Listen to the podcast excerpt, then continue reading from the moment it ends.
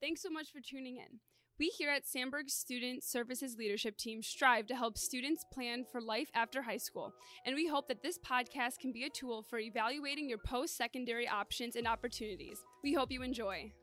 Hey guys, welcome to our uh, fourth podcast. We are here with um, Miss Mandy Hart from Amherst College. Um, thank you for coming. Yeah, no problem. I'm happy to be here. It's me, Sean Haran, podcast host, along with Julia Canales. Um, so to start off, Julia, would you like to start? Sure. So, um, could you explain to us your role that you play in the Amherst community? Yeah, so my um, my official title is um, Associate Dean of Admission and Coordinator for Diversity Outreach.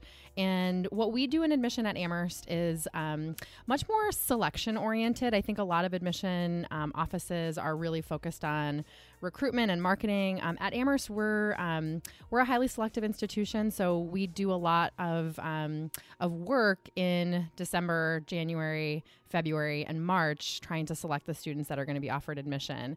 Um, I also mentioned that I'm the coordinator for diversity outreach, so I make sure that um, the students that we're recruiting are really um, going to reflect the diversity of our student body at Amherst College. Awesome. Um, what makes Amherst stand out from other universities? Um, well, a couple things. Um, at at Amherst, we are a college. So a college means that we only offer one degree type, and at Amherst, it's a bachelor's degree. So um, we're different than a university in the sense that there are no students that are seeking master's degrees or PhDs or associate's degrees. Everyone that's there is seeking a bachelor's degree. Um, but we're different from other colleges, um, first and foremost, because of our curriculum. Um, we have what's called an open curriculum, which means that we don't have any general education requirements for graduation. So at Amherst, um, students take 32 total classes and they complete at least one major. And outside of that, they decide what they want to do with their curriculum. They say, here's the classes that I want to take. And we say, yep, sounds good. That's cool. Have fun. Um, we're also different. I mentioned the diversity of our student body. Amherst um, is one of the most diverse liberal arts colleges in the U.S.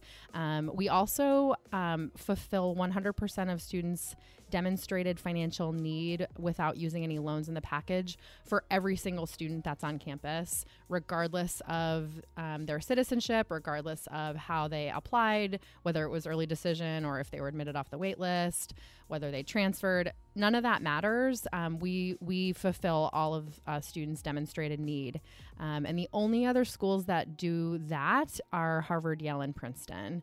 Um, last thing that makes us a little different is that we're part of a consortium of colleges. Um, and so you can take classes at other college campuses in our immediate area. Um, I didn't mention where we're located. We are in Western Massachusetts, so um, in the mountains of, of Massachusetts. So, I know that you mentioned that you are a highly selective school. Are there any distinctive features of a student's application that you look for or would like to see? Yeah, so I I think about the admission process in a couple of ways. I've I've actually worked at um, at three other institutions. I've been doing admission for 11 years, and I've been at Amherst for five years. And I've worked at lots of other kinds of institutions with varying selectivity. I've worked at a large public university in Ohio, and I actually conceptualize the admission the admission process as working in the same ways. Um, even though we have different outcomes, because every school is trying to achieve two goals. Um, we're trying to make sure that students uh, have the potential to be successful in our classrooms. And obviously, our classrooms look different from each other. Um, and we're also trying to determine how the student is going to enhance the community that we have. Um, so, I think of those two things as being fundamental to the admission process, no matter where you're applying. Um, it's just that those if you think of them in, in, the way that I do, they're they're like if you're uh, running a, a, hurdles race and you have to get over these two hurdles. The hurdles look a little different from school to school because again, our classrooms are different. They're um, perhaps um, like at Amherst College, very discussion oriented. So we want to see, you know, how might have you contributed to discussions in the classroom up to this point. Um, and you may have a very competitive applicant pool like we do at Amherst. So getting over that academic hurdle is not necessarily the hard part for our applicants. It's actually more about figuring out how students are contributing to the community in a positive way that actually distinguishes um, the applicant pool from each other. But whenever you're thinking about applying to college, all these colleges are really trying to do those two assessments. Um, if we may ask, uh, what is your most recently reported admissions rate? This past cycle, we admitted 10.8 of the 10.8 percent of the students that um, applied for admission. So, in the application process, do incoming students apply to like specific schools within Amherst or the university as a whole? Yeah, so as a liberal arts college, we don't admit students into a specific major. Um, so we admit students to the college. And actually, the really interesting thing about that is that we actually have to be pretty sure that a student can be successful in any of our majors because you can do anything when you come to a liberal arts college. Um, so I'll give you the example that at Amherst College, the lowest level of math that we offer is calculus. And so even if you are only interested in the humanities and maybe the social sciences where there isn't a math um, component to the major, and as I mentioned before, we have an open curriculum with no general education requirements, we still need to make sure that you've gone through at least pre calculus just in case when you get to Amherst you say, you know what, I want to take a math class. We know that you have the foundation there, um, but we're not admitting students into any specific major at all. Um, and we know you briefly touched on the financial aid, but could you maybe walk us through the structure of your system? Like, is it need based, merit based, or need blind? Yeah, definitely. So, with such a low um, acceptance rate, we we believe that the merit that you demonstrate is the ability to be admitted. So, um, we don't have merit based scholarships. Um, all of our financial aid that we give is need based financial aid, and what we do is we take um, the FAFSA and the CSS profile, which are two very lengthy and challenging documents, um, and we calculate your expected family contribution or your EFC. And um, the long and short of it, I could kind of go through the process and how it works. Um, but basically, your expected family contribution is all that we expect students to pay to attend Amherst. And that includes transportation to and from home. So if you're flying from Chicago to Western Massachusetts, that's going to cost you money. We put that into the financial aid packaging. We put the cost of books into the financial aid packaging. We put a, a $2,200 personal expense stipend into the financial aid budget, which is designed to cover literally like pizza, shampoo, soap, like extra long twin sheets, um, stuff that are just incurred expenses of going away to college. So we put that into your financial aid budget, and that's what your expected family contribution is compared to. Um, and again, I think the simplest way to describe it is to say that your expected family contribution is all that you pay to attend Amherst College. So transitioning Oh, sorry, sorry. so transitioning over um, onto academics, how do you think being a liberal arts school benefits students today? That's a really good question. And I think that there's a lot of national debate around like what are liberal arts colleges doing for America?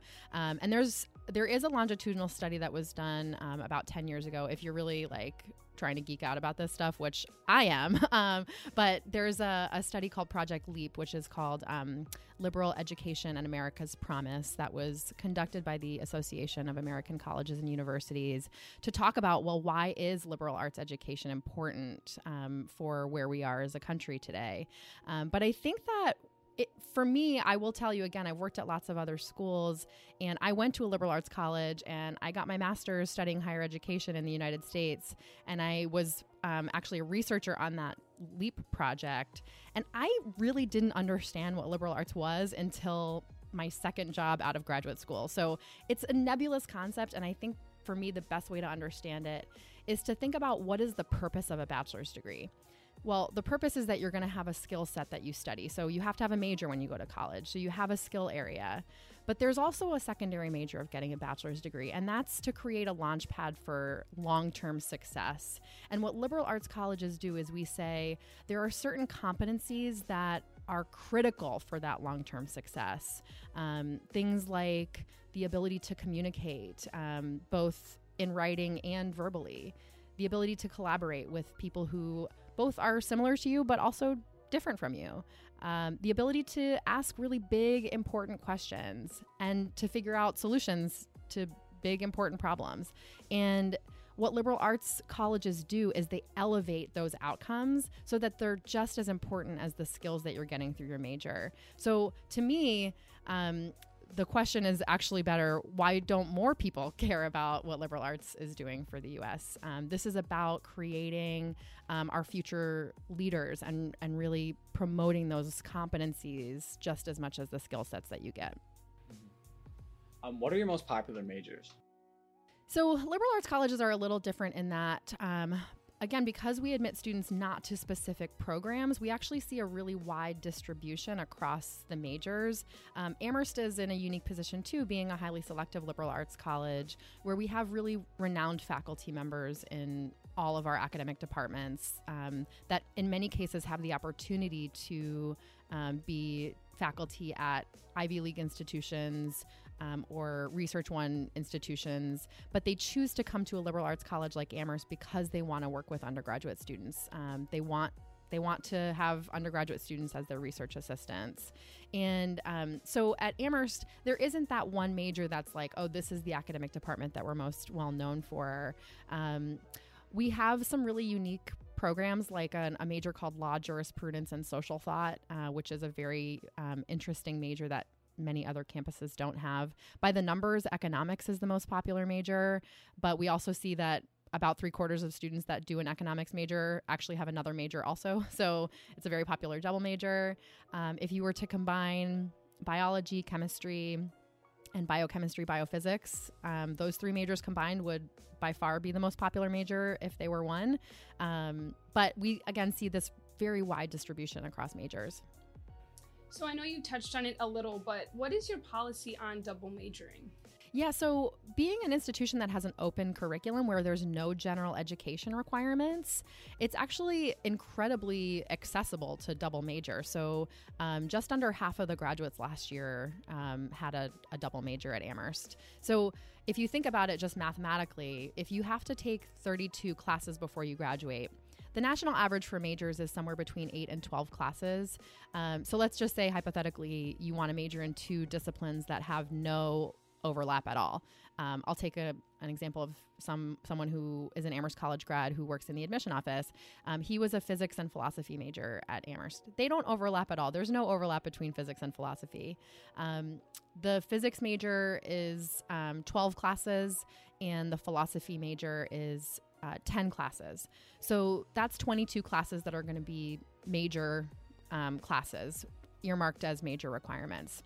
That still leaves 10 classes left in your curriculum or two and a half semesters where you just take whatever you want. Um, so it's very easy for students to double major at Amherst, and so it's very popular.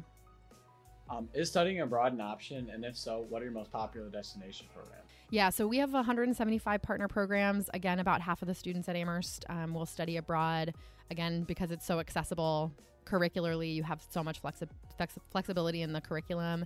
And then also because of financial reasons, it will never cost you more to be abroad than it would cost you to be at Amherst, including, again, the airfare to and from your location and we also put in a personal travel stipend into that financial aid budget so that you can travel around if you're in a in a location that you've never been before. That sounds awesome. So, to what extent are internships incorporated into a major's fulfillment requirements? So, they're never going to be required for students, but many students will do an internship. Um, we are on a semester schedule, so um, we offer classes in the fall and spring semesters. We do not offer classes over the summer or any other time of year. And so, we expect that the summertime is the time of year that students will do an internship. And they work with our um, Loeb Center for Career Exploration and Planning to get hooked up with an internship. We have a process where um, we will actually pay students to have unpaid internships um, if that's uh, something that will help them with their long term goals. Um, and again, it's never going to be part of the systematic requirements for graduation, but it's something that um, many of our students will do. I have never seen a student graduate from Amherst College who did not either do an internship or do undergraduate research over the summer. Um, what are your average class sizes and uh, student to teacher ratios? Yeah, so our student to faculty ratio is eight to one. Um, and our classes are, generally speaking, going to be 16, 17 students. Even our introductory level classes are really small. Um, you'll see the introductory science classes as the largest classes, and those have 60 students in them. Um, and even those classes of 60 will have breakout sessions where they break into groups of 20 um, and have discussions with faculty.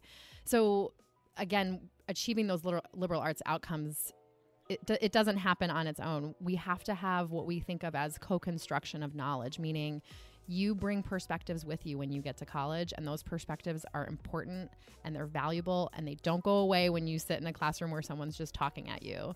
And so, being at Amherst College means that you're bringing those perspectives with you and they matter in the classroom, and it's about integrating your perspective with the perspective of your peers. Um, so that discussion orientation is going to be part of all of the academic disciplines that we have. Does Amherst have an honors program? Um, we do not. Um, again, being a highly selective school, uh, a, you know, it's it's it, it is an honors program in a sense. Um, transitioning to a, a bit more student life. Um, what's the Greek life life like on campus? We actually don't have Greek life at Amherst College. Yeah. Um, do you think that having a smaller school makes it easier for Midwestern students to adapt to the East Coast community?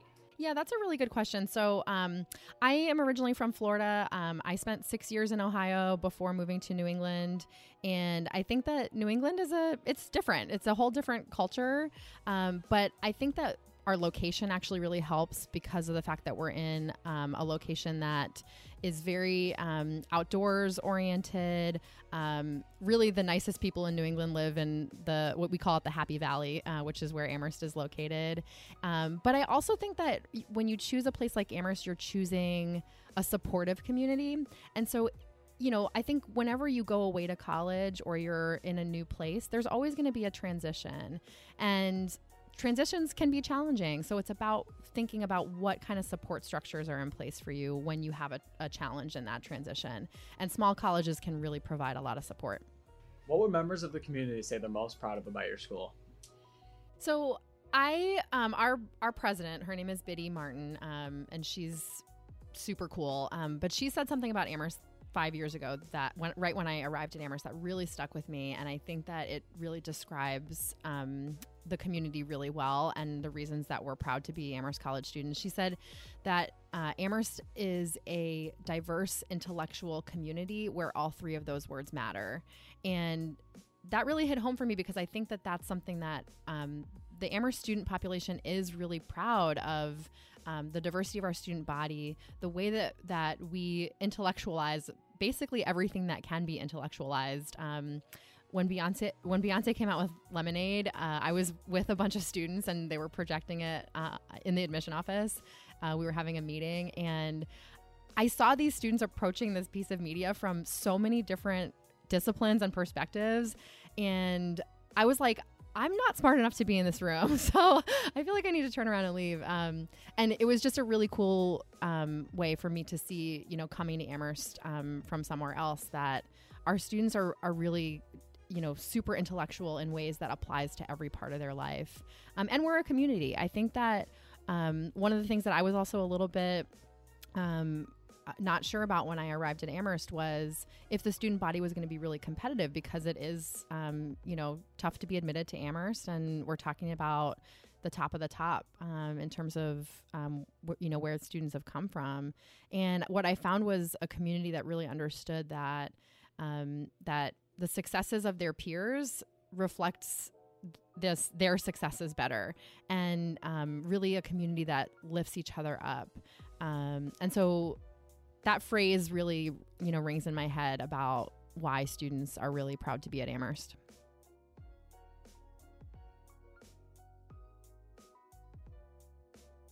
Yeah, so uh, I think that again, the transition is um, is is tough. Anytime you you take on a new uh, a new opportunity or a new challenge, there's going to be a transition point, and I think that um, it's it's about really understanding that when you get to college, especially if you go away to college, everyone's going through that transition, um, and so it's it's also about having that internal knowledge to know that your transition isn't any easier or harder than other people's and any support that you can give to your peers is important and valuable um, so that's that's um, definitely something that i wish more first year students would know Thank you so Thank much. You so yeah, much. no problem. Thanks for having me.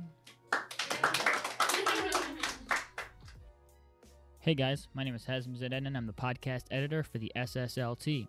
It would be greatly appreciated if you guys filled out a survey. Let us know how we did and where we can improve. Thank you very much for listening.